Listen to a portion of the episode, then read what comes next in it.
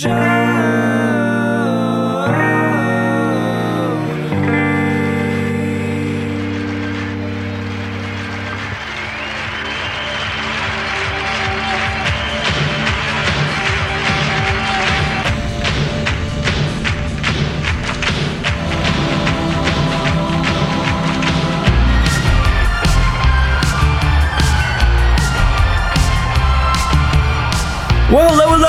everybody. Welcome to another installment of Show to V with Mike G, the show of life, the show of Durango, the show of beach education, moving around, and so much more. Today, we're talking to one of the co founders of Maguey Spirits, Alejandro Rasbach. He just moved to Austin. He's from Mexico City. Really, really entrepreneurial minded and we talk about this journey which is incredible and fateful in a lot of ways. You know you keep moving forward in life and you don't necessarily know what's behind that next door and then you see it and said well i'll make something happen with this. So without further ado i hope you guys enjoy this great chat with alejandro rasbach of maguey spirits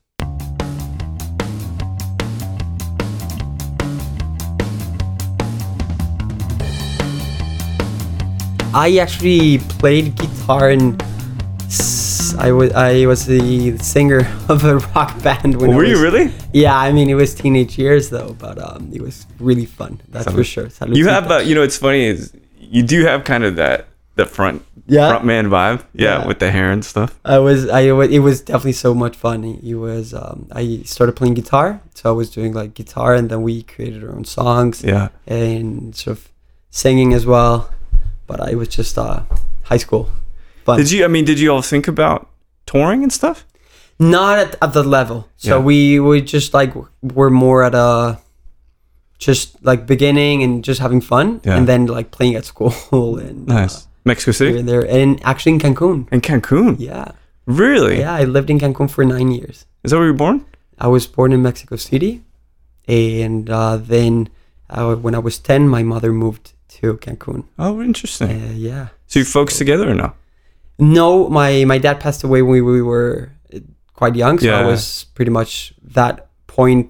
From that point, we moved to Cancun. I see. So yeah, and uh, so my mom was more relaxed than in Mexico City. Oh, really? Because it's Because yeah, I mean, it's just for a family. Mexico City is more just like tough the vibe and the city, you know. yeah.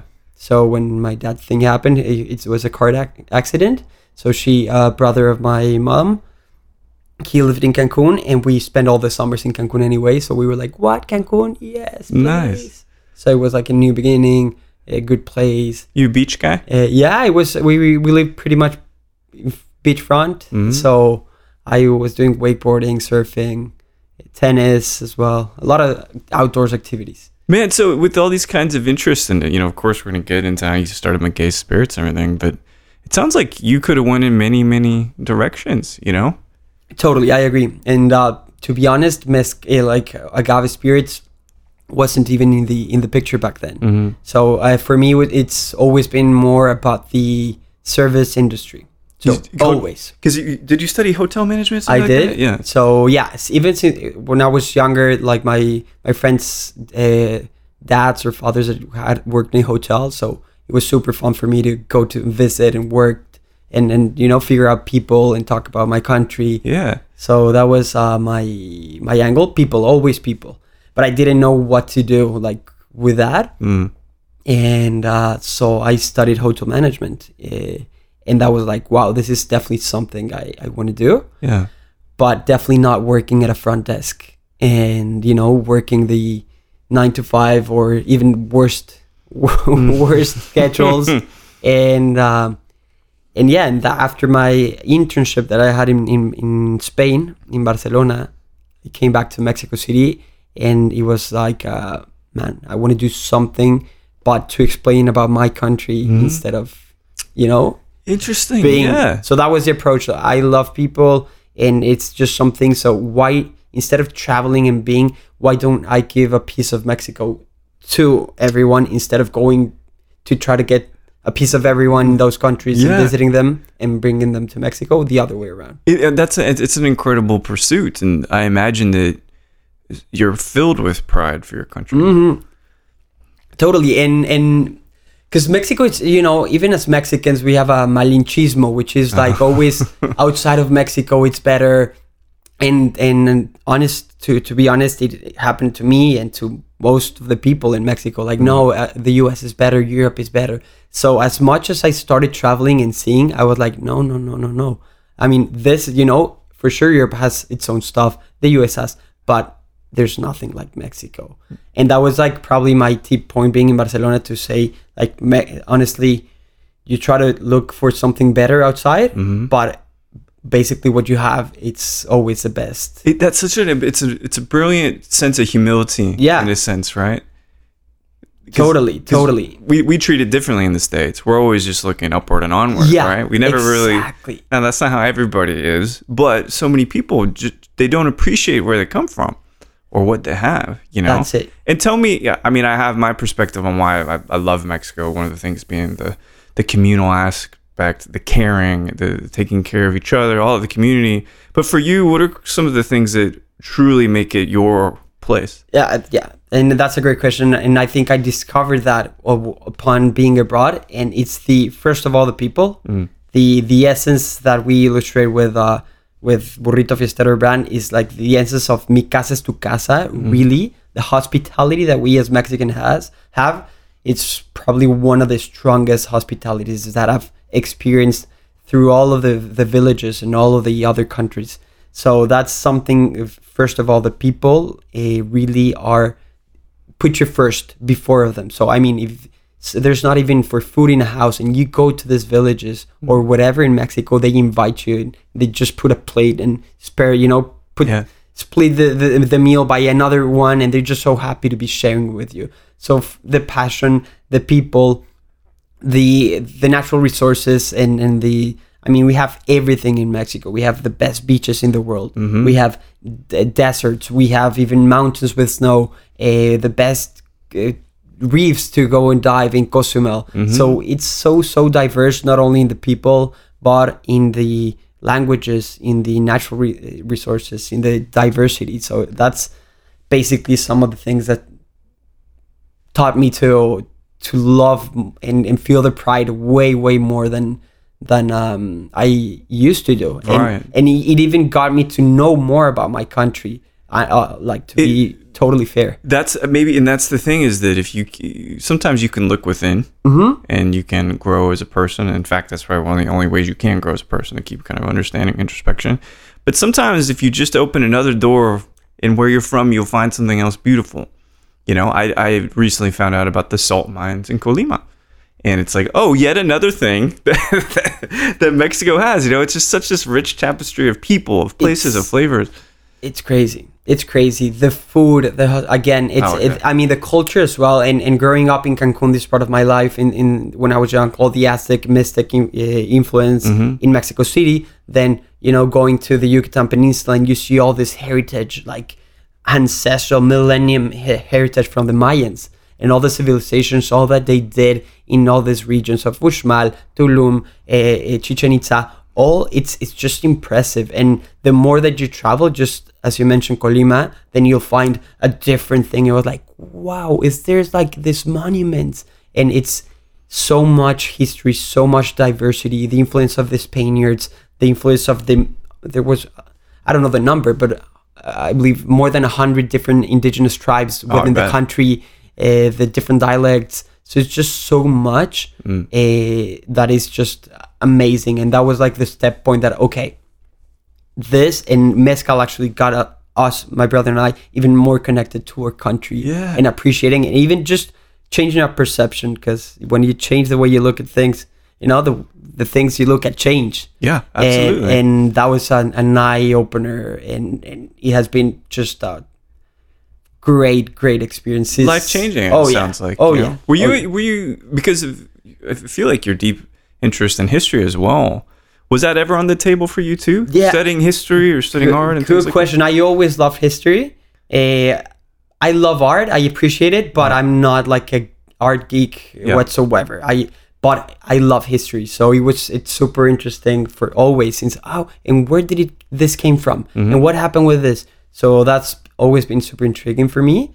Uh, and mezcal has allowed it to you know go even more and further to Yeah. to keep th- that um that on the mind all the time. Yeah, it does. It kind of because it connects so it's not a new thing. Right? It's been- Mm-hmm. That's it. It's been around a while, and so it has so much to be unearthed about it.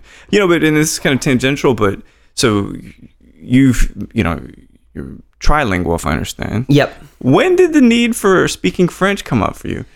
Uh, yeah, good. So my father spoke five languages. Oh wow! What did he do, by the way? He was an engineer, uh, an industrial engineer, and uh, he was actually in in technology. My grandfather opened the first sort of a microscope a industry in Latin America. Oh wow!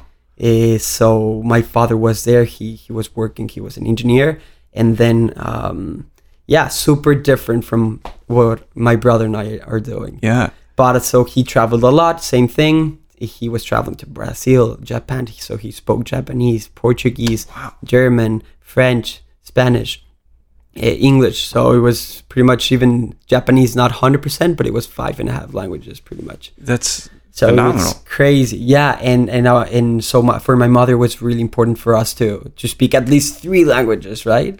So she sent us. Uh, we were lucky enough to go to Canada, Mm-hmm. and we we studied in Quebec for for a year. You did like study abroad there, or uh, Yeah. would exchange ex- exchange student? Yeah, yeah it was. Uh, how do you call this? Uh, you go to a family Uh-huh, yeah, exchange. exchange student. Yeah, pretty much. I was an exchange. That's student. So, fascinating. yeah, we were in a different family. Each of my sister, my brother, and I, in when we were in high school, and, and we went. Well, my sister almost spent three years in Quebec. I only did one. My brother did two, and uh, Wow. but I really kept the French. It's I I love the language, and then in, in, in Spain, I was living with a French guy, so I took more the the French approach, not only the Quebecois, which Yeah. was fun. Uh, but yeah, languages are for me are amazing because you you get a deeper understanding of the culture and the What people. what is, you know? And I was just interviewing someone that you got to meet. He's gonna be moving into to town too, Okay. and he loves language, and I, I can understand that. But for me, it's because of the music behind language.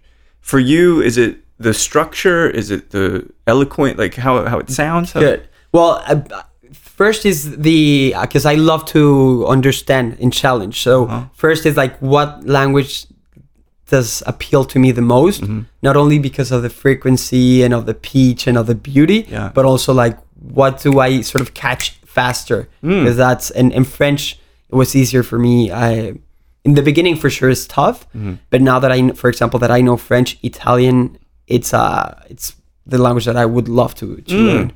Uh, Cal- while living in Barcelona, Catalan, you know, has Uh-huh. this French influence in Spanish. So I was always trying to get the Catalan, but it's it's for sure the the pitch of the of the language. I mean, again, uh, German, for example, I would love to speak German, but it's such a diff like It's a weird- yeah. rude, not rude, but It's more- angular. Oh yeah, it's, Right? It's, Yeah, yeah. It's, it's a tougher la- uh, language, not only to learn, but uh, in the way to speak. So definitely Italian would be my fourth, uh, if I had to choose. I'm, you know, because you've you've done it. How long do you think it really takes to get A language, good? Yeah, and again, it's so. that's subjective. Oh yeah, if you moved abroad to a country that spoke the language that you want to learn, and mm-hmm. you're taking lessons, probably like uh, well, at least minimum three months of daily hundred percent, in mm-hmm. depending on the language. Sure, this sure. would be Italian or Portuguese if you speak Spanish or, or, or you know, Yeah, but a minimum of six months, to be honest. that's a goal. I think Yeah. I'm going to do that uh, because it just.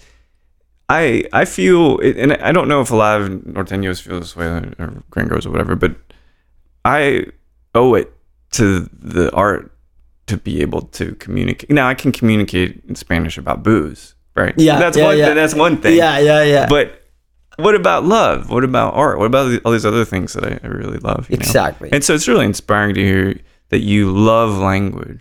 That my friend says Cesar loves language oh yeah. because we're both vocalists. Totally. We know that it's like singing. Oh yes, oh yes, it's it's amazing, and and honestly, I just being able to connect in a more just straightforward way. Mm-hmm. That's probably like my most uh, favorite thing. Just like being able to arrive to friends and give a master class and talked about talk about what we're doing in Durango and you know what's happening uh, in their same language. Yeah. Get able to pass that message along in in a most efficient way. That's what drives me and It's- what excites me. It's incredible, man, because it's Yeah. really like about empathy. Because Oh, yeah. you're thinking about other people, Totally. you know, and making sure that they're good. That's it. and you know I, we both started businesses we're both in the booze industry there was a moment which it occurred to me what that should be and i always wanted to make something you know i didn't want to make an app or anything like that i wanted to, like we were sipping the mars Brillo from burrito and we're touching it Yeah. we're tasting it we're experiencing it there's no way around this connection with that and so that was one of the things for me but you know you're coming out and you're did you finally say i know now it's time for me to go on my own now i know you got partners and stuff but what was that moment where you kind of got that clarity Yeah. So the clarity I, I got it from Barcelona that I was like, first of all, I know that I want to just give it a switch instead of you know me being abroad. I want to bring the people to Mexico to love Mexico, Yeah. and how what way would that be? You know. Mm-hmm. And the second one was actually a not trying to, not trying to. Sorry for that. Uh, I'm, I'm just trying to put it in words. So the moment it was actually like I cannot have the living that I want and express and sell my country if I'm being in a front desk. So I I love it was one of my favorite actually works being in a front desk of a hotel. You learn so much stuff Yeah. and you are able to deal and help a lot of people. But that was the moment and and as soon as I got back to Mexico I was like what can I do with the resources that I have which are none yeah that's a, that's the eternal question yeah but you know, I have I know that outside people are interested in my country. That uh, agave it's starting to grow. No, mezcal is not quite there yet. Because, uh, but, and my brother he has the other. He's super different to me. Mhm. he's younger He's my partner. Uh, so we are 50 and 50. Mm-hmm. Uh, and uh, he's younger than me. He has always been like a, an old soul yeah uh, but he's 27 i'm 31 right now and um, and actually a so we were super diverse. So i'm more the cre- creative the the sort of uh, crazy guy. Mm-hmm. and and i have so many ideas but sometimes i it's it's good to have more the engineer structure Yes, right? course, to be yeah. able to land pr- the projects. And christian my, my brother he's uh, an engineer. Uh, he studied also like economics. Uh-huh. so he has uh, it's he's more like an structured guy. Yeah always good in you know excellent grades and uh, the, you imagine what type I- the good I- boy? I- believe me, yeah I, was the rebel always Yeah. getting in, in trouble uh, the pain of the family but uh, in my brother he was always the good guy the good grades the good you know? Yeah. and um and finally like in uh we when I got back we from from Spain we actually got a to say like okay Christian so you're good with numbers. You can do accountant. You can and I'm good with sales I'm good with people, People, yeah. why don't we do something and we actually started a fir- at first like a little business of selling a food to casinos that uh we we managed to where to are the do casino in There- Mexico City there's casinos in there i didn't know that like big stuff like we have in vegas Well, no, Not like that, right? Not like that. Just imagine smaller casinos, but a big chain. Oh, And we were able to start sourcing. You know, like okay, what do you? They need something. Let's try it. And I got it, and and so Really? we started doing a few products, and uh, so that was the mo- moment when we saw that we could work together, and it was like just perfect. Because we know the work ethic of both of us, Mm-hmm. we know the responsibility of each one, and it was just so so good because he's good in this he was doing that i'm good with this i was doing that that's the best way and that's the Yeah. best way divide and, and you can trust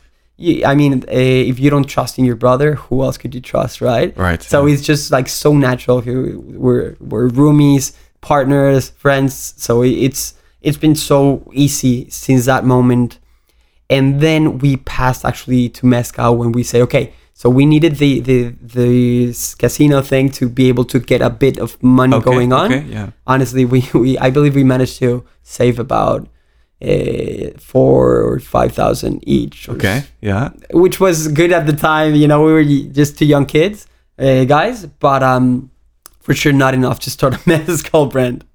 And then, uh, so we suddenly, a, a cousin of my dad was actually had a he got remarried to the daughter of um, a maestro. Really? Yeah, from La Colula. Oh, okay. Uh, but actually, I don't know what happened, but he ended up doing a mezcal in San Pablo Huixtepec in Zimatlan. okay. Okay. And all of a sudden, we went for him to advise to say, okay, so we want to do this. What do you think? Uh, you know, we would be very excited. We don't care to start with a few bottles.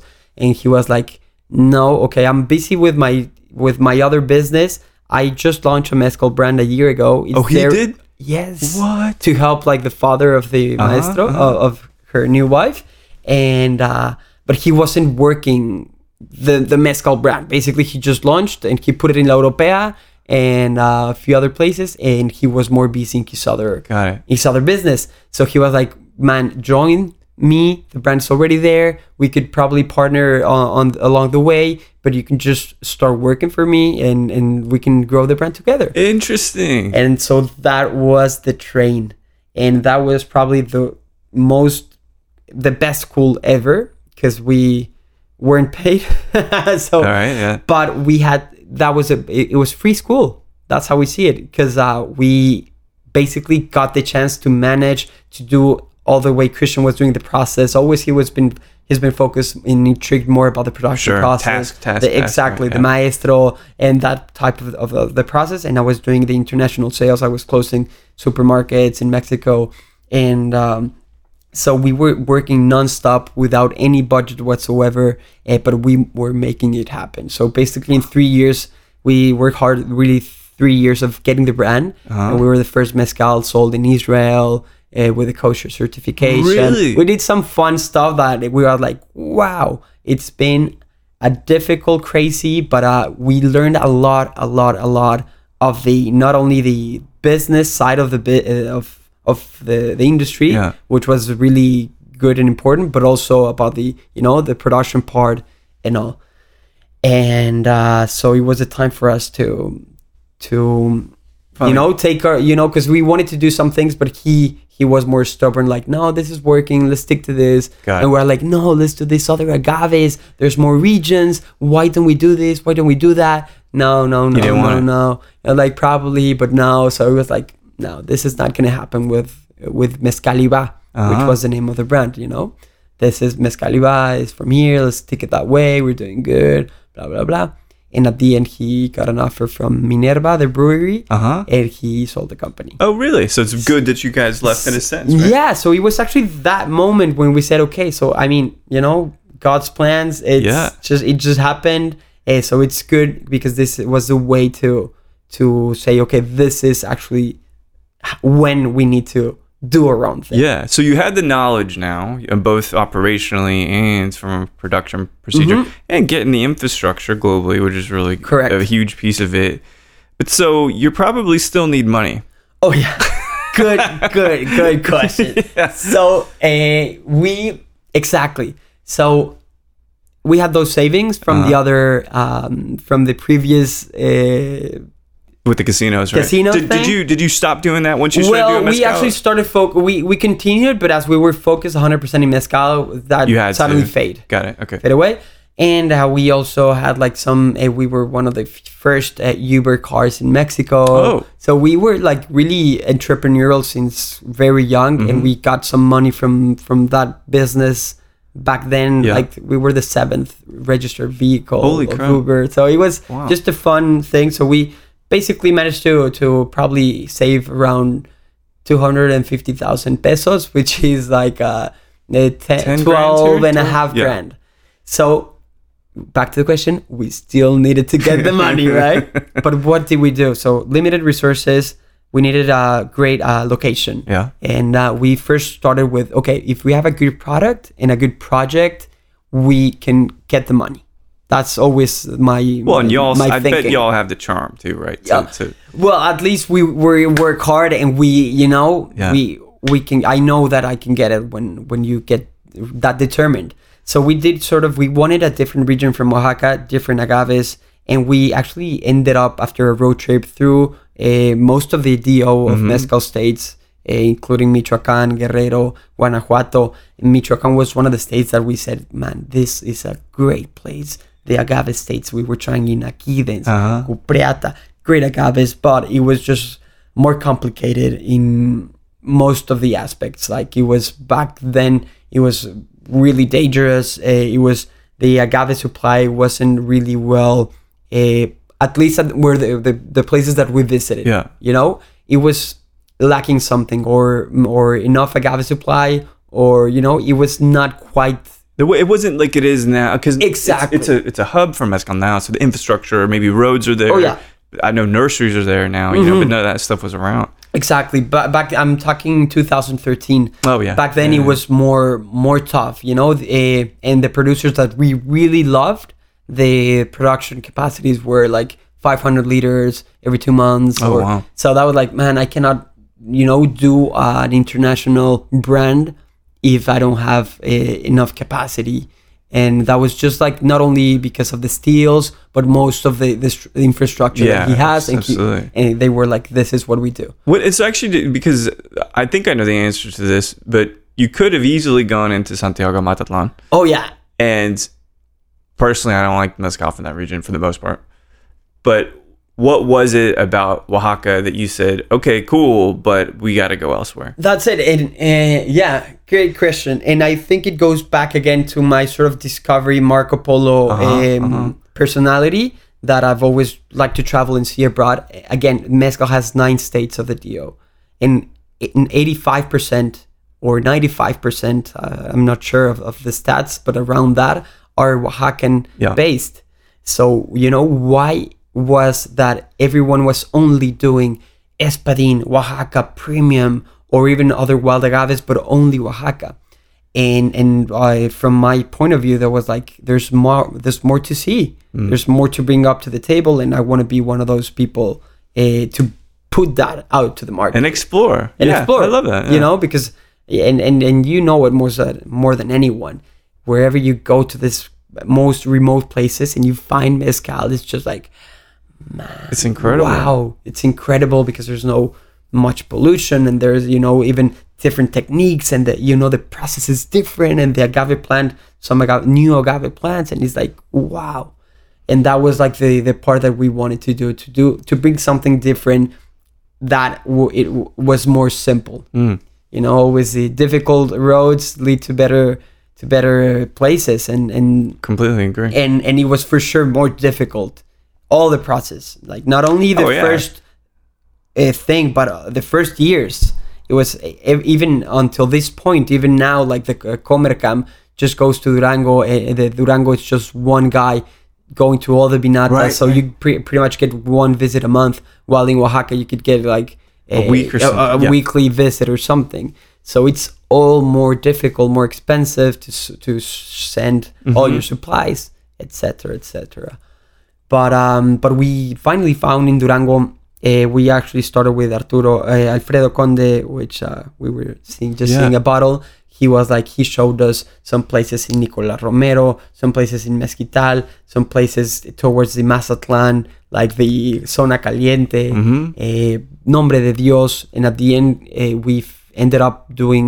uh, starting the brand with him Oh, yeah, Okay. like with the guy that was showing us because he was the president of the Sistema Producto Maguey, which Uh-huh. was like a, a independent uh, agave council, Uh-huh. which was not affiliated to Comercam in and uh, Mexico wide. in Mexico wide, Oh, wow. but he was based in Durango. I see. So he was, and at the end we decided to work with him uh, because we actually loved the mezcal he was doing, and he the communication, the relationship was was great. Mhm. But we go back to the question: we didn't have money. So basically, long story short, my brother and I uh, w- took the opportunity. There was a trip, uh, an exposition uh, in London, uh, a fair called. Um, what was the name? One of the biggest fairs in London. I just I don't recall the name right now. Uh, not Bibendum. Bibendum is the distributor, but um, a, a, one of the biggest shows in London of, Mhm, of mhm. spirits. So uh, Pro Mexico, which was the Mexican government, sort of had this special, uh, you know, Oh. support to to local or young producers Yeah. and uh, and then we we were able to get this this uh, this uh, Like a grant. well it's not even a grant it's just like uh you get the, the some uh, amount of money for free to Oh, assist wow. and try to get business Okay. to Mexico. That's great. So yeah, at least I it ended up like just costing just a very like 30 20% of the total cost. So that was amazing.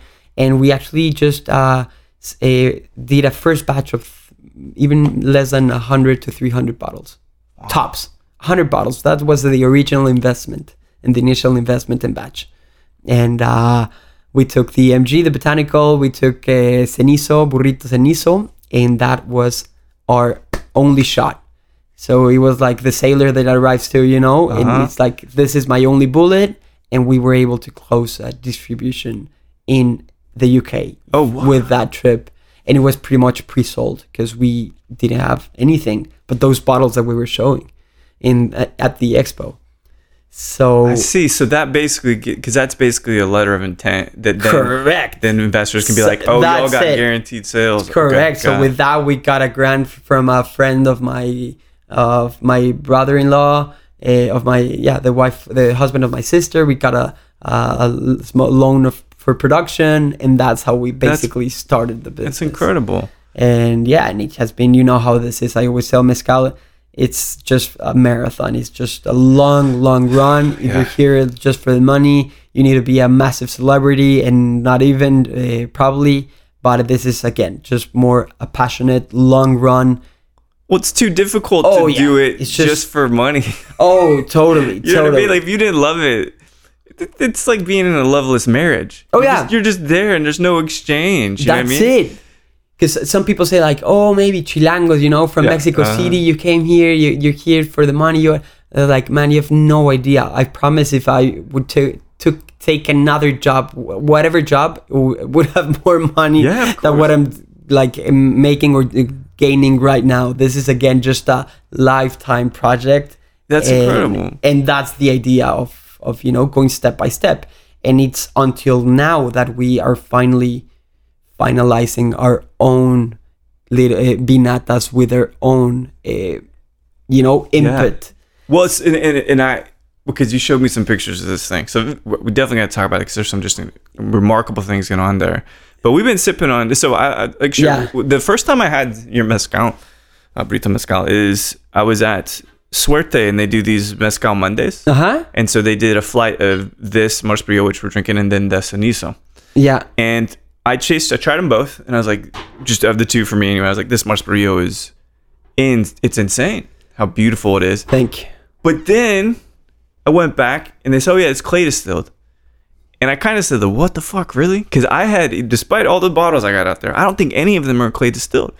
And so, tell me a little bit about the process here. We, we you know, we know about Yeah. clay distillation, but like, where is this happening? How, how is this an idea? great going? great so yeah just to go a, f- a few little steps back so we we actually started working with alfredo Con, Mm-hmm. correct that i was telling you our master producer in pino suarez durango Mm-hmm. so uh, then along the way and starting to grow uh, we sort of initially wanted to partner with him to be able to have our own input as well you know Nice. he has his but as as you know It's tough. It's it's tough, it's, yeah. it's tough sometimes and it's just fun to be able to participate because we're you know we're Well, you like working it, you together love it, and yeah. Uh, you love it and Yeah, you just want to put your what if we do this here or do that here or this control of quality Right. or and and Hand me a tambourine. Just let me play that's the it song, that's right? it that's it whatever and he and he didn't want to partner uh, so it was we were like sourcing from him he Uh-huh. was just producing and and eventually his uh, uh well his uh, cousin was helping us as well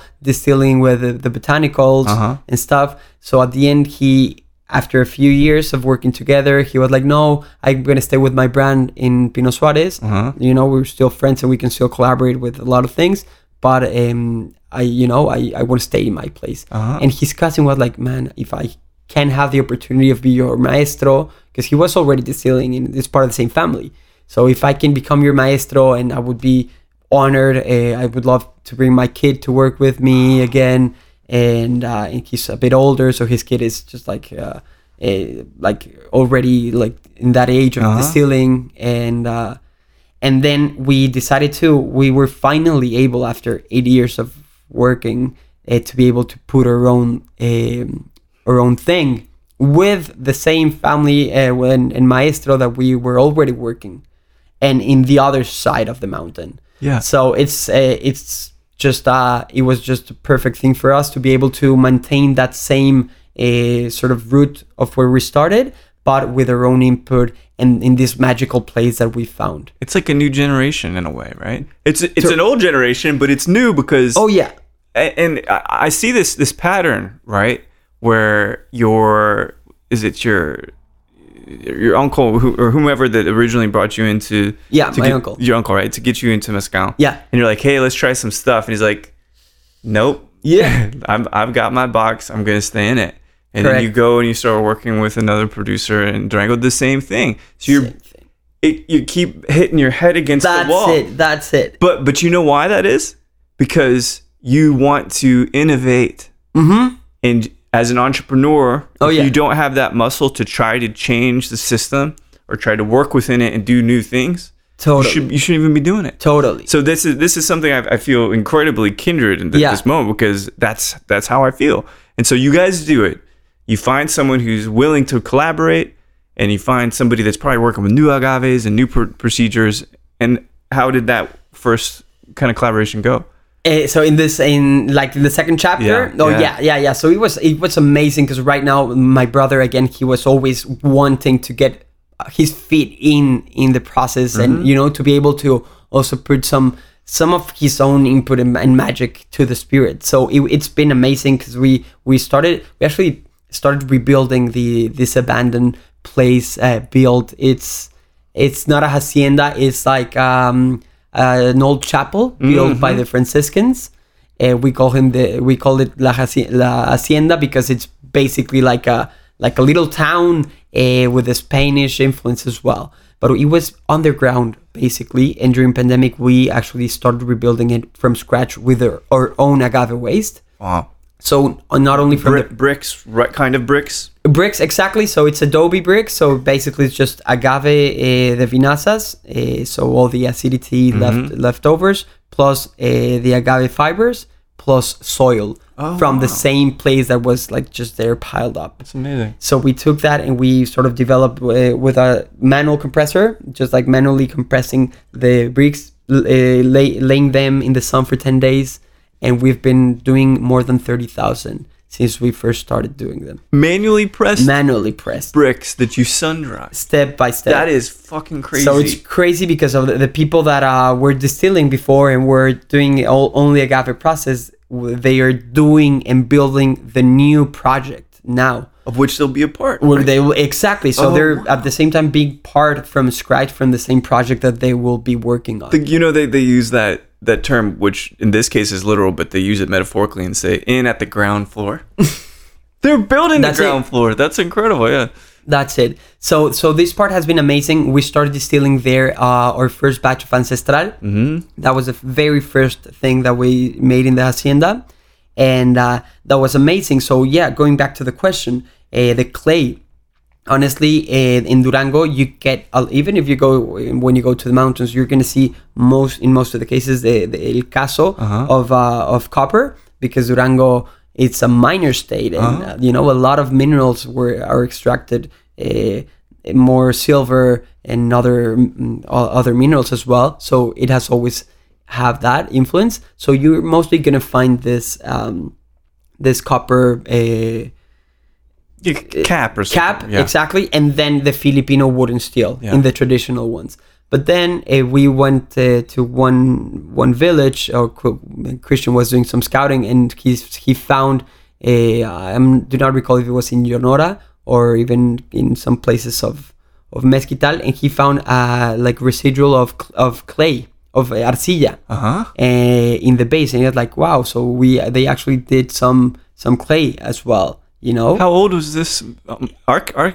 artifact you found it's crazy. So uh, I, I, who knows how old it was because the it was like a, an abandoned. Uh, because back in the day they were building where the agave or the soto was close by. Uh-huh, So they were moving to the next sort of manchon of agave, and they put in a second one. So uh, what they found with the verificador and with the with the people of, of this place is the the clay as well or the arcilla and so he was like okay let's put clay uh, pots in the base and then let's keep the filipino wooden still What- So so okay, ins- yeah, talk me through this. yeah, so instead you ju- basically just uh, replacing the the the uh, the copper um, Oh, the the, the copper cap. base Uh-huh. cap exactly uh, with uh, with the clay. So we're gonna have that in the base and the wooden Oh. Filipino still that is a classic uh, colonial Yeah. uh, well still in this region of Durango. So it's it's great. We put that we build that uh, that a little vinata Ah. if you know trying to to emulate that uh, that process with the same with the clay and with the Filipino That's and yeah and this is the first batch the masparillo that uh that we did there and it's amazing it's it's so delicious. oh yeah it's really I- well the agave it's just amazing It's but so it's it, this one I didn't when we were talking the other night. To me, it still reminds me of flat cherry coke. Like that's that's the note I get. and that's mm-hmm. how if I use that one, mm. then I can always go back and be like, that's more Spargo. You know, correct You know.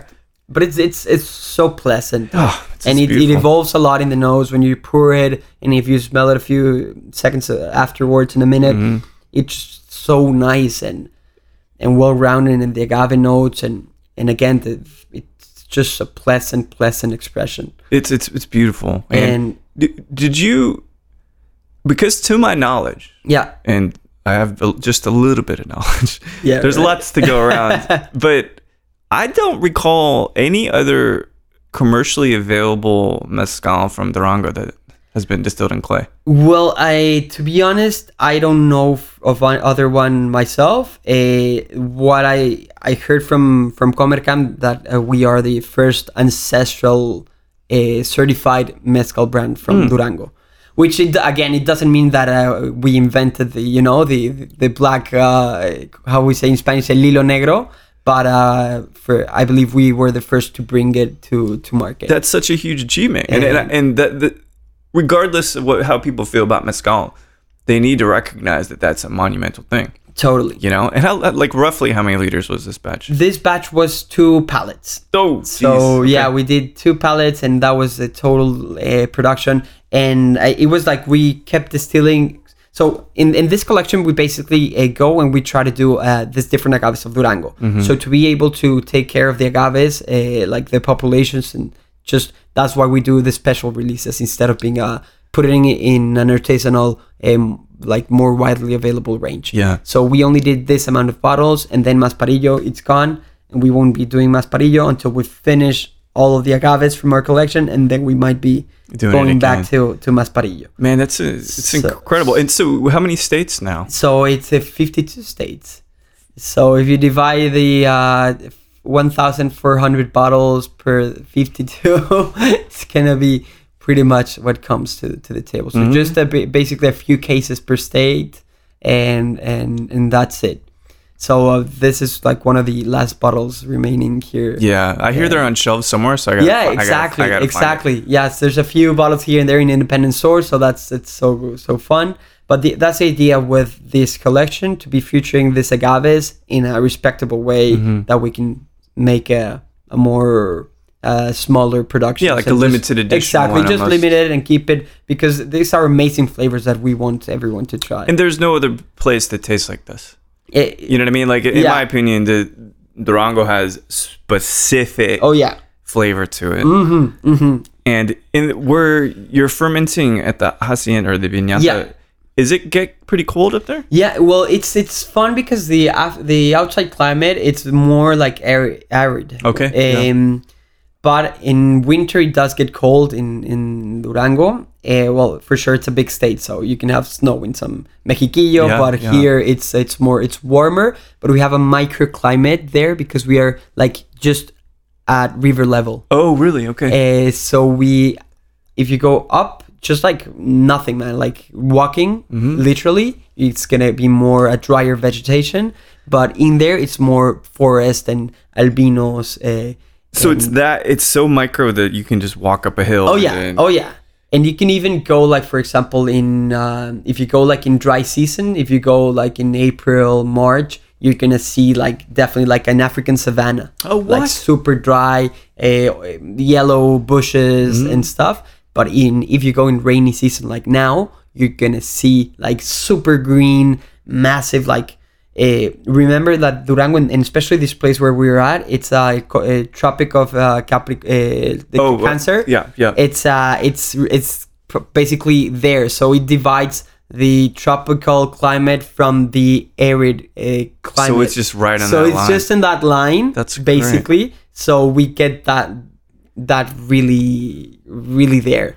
Uh, again, in rainy season, it, it, we have massive sort of snakes by the pool. uh, There's not a pool, uh, like a pila. Mm-hmm, Uh, you know, it's more like wild, uh, uh, jungle-ish, Yeah. tropical vegetation. And then if you go in winter, it's dry. It's just like dry and and the, it's more like uh, it's it's just super. It changes dramatically. so much. That's interesting. So if you try a batch, for example, winter, summer, or even um, other seasons of the year, it's going to be very. It's going to be changing a lot because of the east. Mm. It's it's uh, being wild and having all this uh, change of Some of it dies too, Oh, right? yeah, oh, yeah. Because it gets so cold. Oh yeah, You know, so we were hanging out at Las Perlas last week. You know, finally get to meet you and meet Joel and sip through the stuff. And the, the Sotol, I mean, there's so many conversations to have, but the Sotol you guys are doing in Durango is cool too. The botanical yeah, mezcal, you call it what you want to call it. But was a good conversation about that stuff. But, you know, we got to try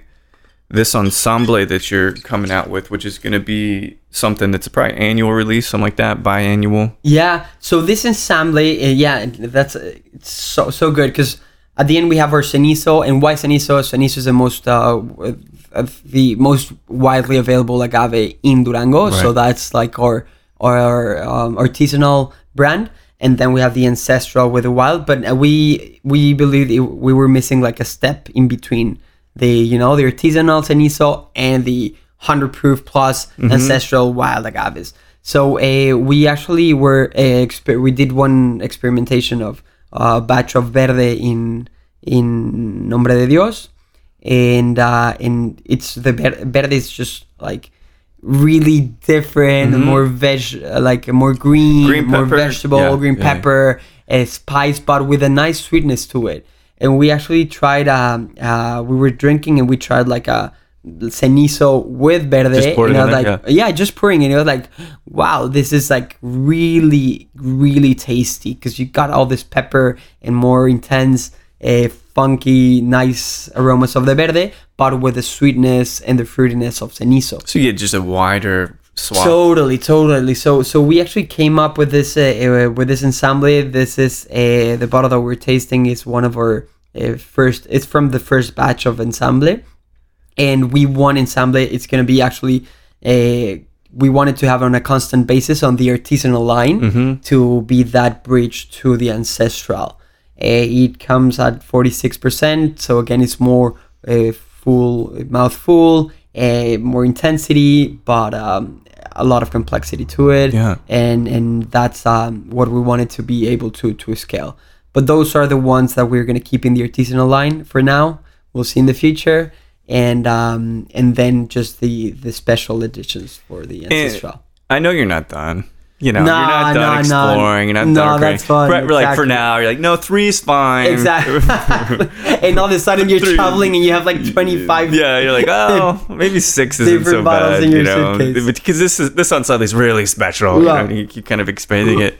But you know, one of the things I thought it was it was cool is that I'm in Austin Yeah, and you moved to Austin. that's crazy. I, I like out of all the places, and I, I I love that I was so excited that the weather's been decent, Oh yeah. and I'm like, it's not that hot, and you're like, it's so hot.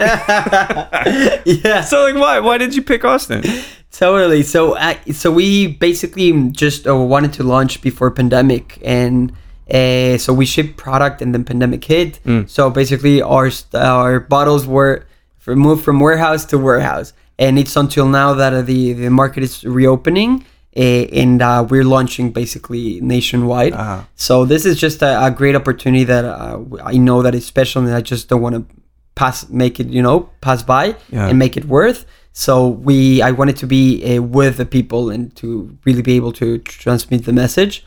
Uh, and Austin is in the middle of the country, man. Yeah. And it's not Dallas and it's not Houston. It's a smaller, more uh, like nicer vibe, cool people, a Sure. young city, young people. So I didn't even know Austin before I decided to move to. You never been here? I've never been No here. kidding. So I was like, let's go to Austin, just because eh, apparently it's pretty cool, and it's just in the middle of the state, so I can travel three hours to the west, three hours to the east. That's fu- that's I never thought about it logistically. Oh yeah, makes logistically. I mean, airport wise, for sure, Dallas or Houston, especially, would be way easier and, and, and faster.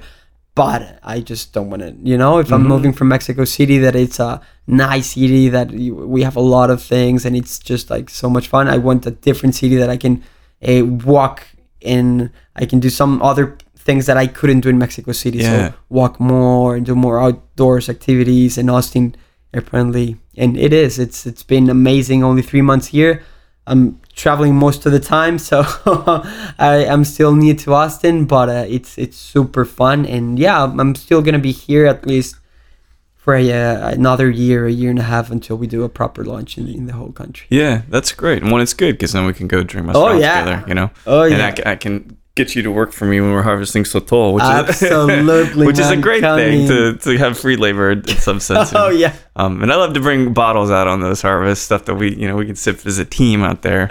But so I got a couple questions left for you. yeah You know, and one of the things over the years when I've been interviewing folks that have fan, it's it's familial. The the brands actually are built on family. You know, whether it's a father who's been distilling for a long time and passes it to his son or his daughter.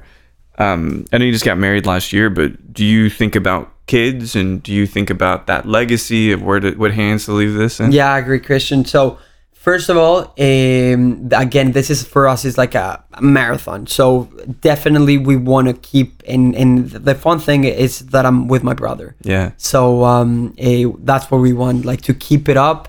If for sure, I want my kids to start working with us eventually, like we did, uh, you know, harvesting and all that part of the process. Especially when you're young, that would be my like my dream. How I vision my little kids like going and work, it just helping here, helping there, Yeah. and uh, and that's definitely a legacy that I I would love and I I envision to to be able to have. And I, I can see it. you Yeah, know. I- it's like I, I remember in, in Cancun, one of my first jobs I, when I was 13, it was uh, ayudante de albañil. So I was not even I was a helper of the of the of the guy that was building. Mhm. Eh, so I was like in the summer b- carrying rocks. For sure, it was just a probably half day, and it was a friend of my of uh, the father of my friend. But we are doing this hard work that it was like really hard work, but uh, we learned so much because you saw the people that were living on that wage, and you weren't, and you bought a a a cell phone or not even a cell phone an ipod or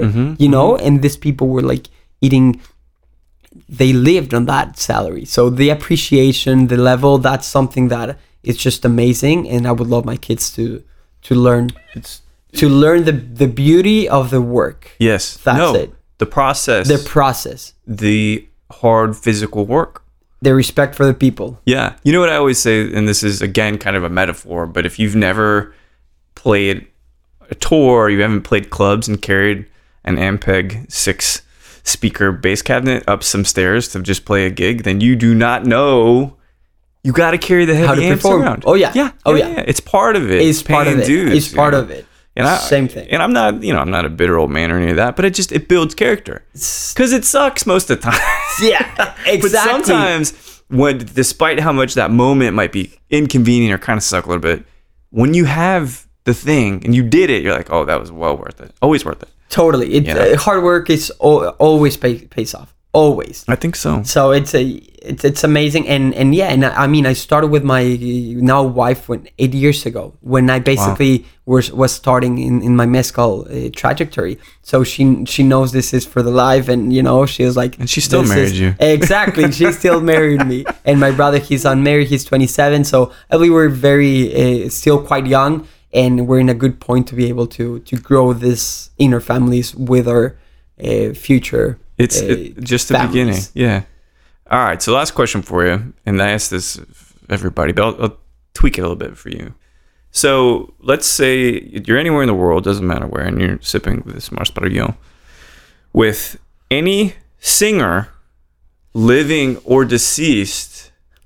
Who might you like to sit down and have a mezcalito with? Oh my god, that's a hard question. Living and alive, man. wow. So good question, and it's it's a difficult one to answer right away It- without, it is, without so many, putting a thought. Oh yeah, there's Yeah. so many great singers that I appreciate and love. Eh, wow. Hmm. A good singer that I would be. Um, you caught me. You caught me. Well, I wasn't. Everybody like I they kind of have a script and stuff, and I, I I love music. I know you love music, Oh and I, my I'm always gosh. thinking about music. I wasn't expecting that one. Um, and I'm imagining the moment of sharing this mezcal with this singer. Yeah. Mm. Well, let me just change your question to Okay. a bit. Sure. A one composer that I Perfect composers. a yeah. composer that I've like lately. I've been listening to a lot of his stuff, like Hans Zimmer. Oh, yeah. Eh, and just like how versatile he is on his composing from any movie to some more deeper uh, stuff. Yeah. And I, I love that versatility that he has in his composing. And- And, I, It- I personally think he's a brilliant man, and I would definitely love to share a mezcal with him. and you know, all musicians, unless they're post rehab, love mezcal. Oh yeah, So you know, Exactly. and Hans Zimmer for how cerebral some of his stuff Oh, is and how accessible. I think it's a great. yeah. choice, and he'd 'cause he might be very comp- geeky too, Oh, you know. Oh, so so that's what I'm figuring to be able to to discuss further the all the all the aromas, uh, the, the expressions that I think that would work perfectly. yeah. Well, it's been a pleasure, you know, getting to meet you last uh, past couple weeks, and then finally we made this thing happen. For After sure, all this- Thank you so Oh. much. It's been super fun, and I hope this is uh, not the last time, and we'll be definitely talking about mezcal in Texas and in the U.S. I hope so. and showing a lot of sotol, Mhm. mezcal, and, and this this uh, beautiful agave and desert spirits. Yeah, Durango love, man. Durango, right. exactly. Talk- Durango love. Talk soon. See. Thanks. Well, there we have it. Alejandro Rasbach of Maguey Spirits. We're sipping through some of that burrito mezcal. Gotta say, you know, I first tried mezcales from Durango, I wasn't so into it. But now knowing how much they change over time, you're gonna get every element of taste in these mezcales, and it's really an amazing experience. Something I think is very, very enriching. And the fact that Alejandro and his brother were drawn to Durango, and then they're working and they're creating these this new hacienda out there. I've seen some pictures of it, and it is absolutely gorgeous. Just some amazing details about the history of mezcal and Alejandro's journey. So thanks so much for sitting down and chatting with me. Now that you're in Austin, I suppose there's a bit more mezcal in the cards. So thanks everybody for listening to Show to V with Mike G. No matter how many times you've watched River's Edge, because Crispin Glover's a strange actor, but Keanu Reeves is kind of dreamy, or if you're thinking, I don't really ever get a day off, do I? Please keep dancing.